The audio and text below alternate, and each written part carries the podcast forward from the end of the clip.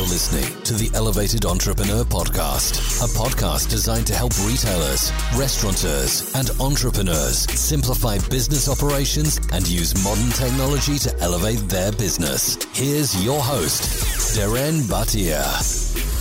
Hello, hello, and a very big welcome to the second episode of the Elevated Entrepreneur Podcast.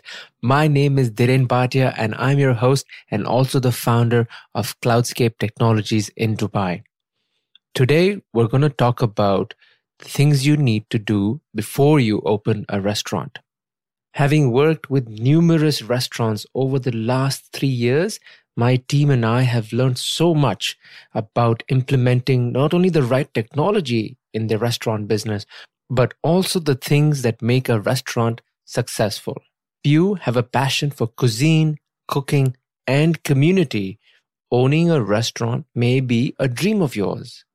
But to make that dream a reality, you'll need to prepare thoroughly. You must be thoughtful and deliberate about your future restaurant's market appeal, finances, and operational plans if you want its doors to remain open for the long term.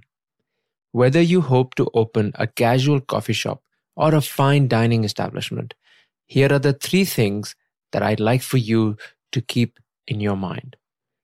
Number one, establish your place in the market.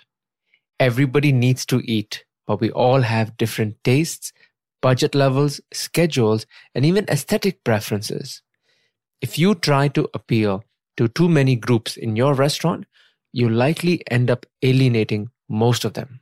To get a strong foothold in the dining market and stand out from your competitors, you'll need to carve out a clear market niche for your restaurant right away you might already have an idea of what kind of food you want to serve, what kind of atmosphere you want to create, and what kind of schedule you want to run. But your focus should start with analyzing the type of person you expect to be a regular customer. Customer personas can help you get detailed about your ideal customers' habits, lifestyles, and budgets. I've heard this saying so often riches are in the niches. If you're niche enough, you're able to attract a really small subset of the market, then you're going to make a lot of profit because there are many other customers just like that. Thinking about these factors and researching who lives and works in the vicinity of your potential restaurant will affect what kind of menu, aesthetic, and procedures you develop. For example, if you're interested in opening a breakfast and lunch spot, locating yourself in a business district might mean that you're best off trying to attract the corporate crowd who might prioritize speed, efficiency, and convenience. You might not need to worry about keeping prices as affordable as your competitors as long as you deliver superior service and quality. If you're locating in an entertainment district, your ideal customer might be more likely to come in for a leisurely weekend brunch or a family celebration. This type of restaurant may need to focus more on aesthetics, decor, and details to create an environment ideal for the customers who want to relax. Number two, nail down the costs. Once you've started to clarify your restaurant's market fit, it's time to get a handle on the costs that will be necessary to bring your vision to life. Here are some of the major expenses in opening a new restaurant. The first and foremost, rent and utilities. Begin by researching potential neighborhoods. Look for ones that fit your prospective brand, appeal to your ideal customers, and have a favorable competitive landscape. That what I mean by that is maybe not have too many competitors in that immediate area. Then make educated guesses about what a space with your desired square footage could cost in rent and utilities each month. The second big cost is equipment and technology. Your restaurant will need industrial kitchen equipment, furniture, utensils and dishes, and obviously a POS system together with an inventory management system. The third cost is construction and decor. Most restaurant owners must pay to redevelop a space before it opens. Although you won't know how much is necessary until you narrow down your search for a space to specific sites, you can assume that some cash should be budgeted for these changes. You'll also need to put the finishing touches on your space with art, flowers, and embellishments, and other decor upgrades. The fourth cost that you should be aware of and keep in mind is staffing. Hiring needs like managers, chefs, cooks, servers, bartenders, hosts, and runners will vary with your restaurant's size and niche. Research what the competitive pay rates in your area are and be prepared to beat them if you want to include the best talent. Also, include the costs of any benefits and paid time off and other extra expenses like insurance and so on and so forth. Other than your on site staff, you'll also need to create what I call a restaurant expert team that helps directly manage and plan the big picture for your restaurant. This team can include an accountant, a lawyer, architect, and some restaurant industry consultants and specialists. The next cost that you should be keeping in mind is legal fees and taxes. Restaurants need to make sure they're in compliance with all applicable laws and regulations, including hiring and wages, food safety, and permits and licenses, such as a liquor license.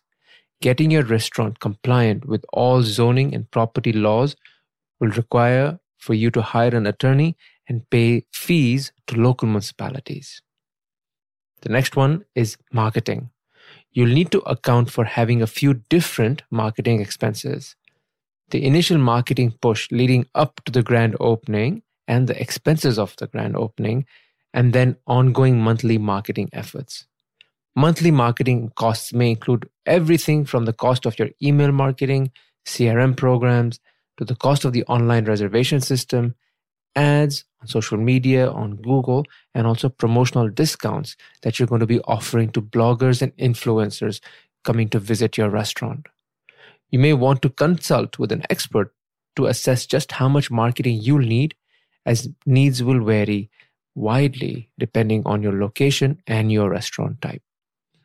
The last cost that I want you to keep in mind is insurance. Insurance requirements will vary based on where you live and your restaurant needs. Restaurants often require several policies, such as liability insurance, property insurance, and even workmen's compensation insurance. And some of these policies require deposits upfront. Research all of these costs early in your planning process to understand how they will affect your bottom line. Okay, so so far we've covered two of the three items that I wanted to give to you. One is finding your niche and establishing your place in the market. And second is nailing down the costs. And we've gone through a lot of the different types of costs that you should be aware of. Now, the third and the most important piece that I'd like to share with you is projecting sales and profitability.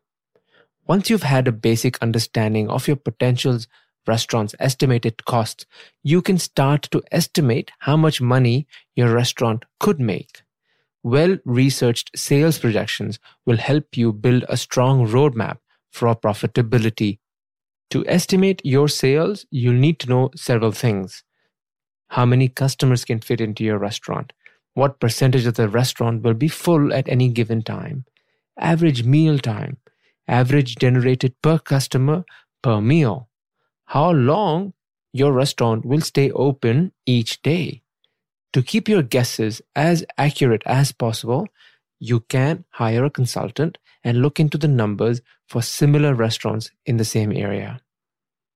Some experts also suggest budgeting for 3 to 4% in compensation so your employees can compensate guests and reward them at their own discretion.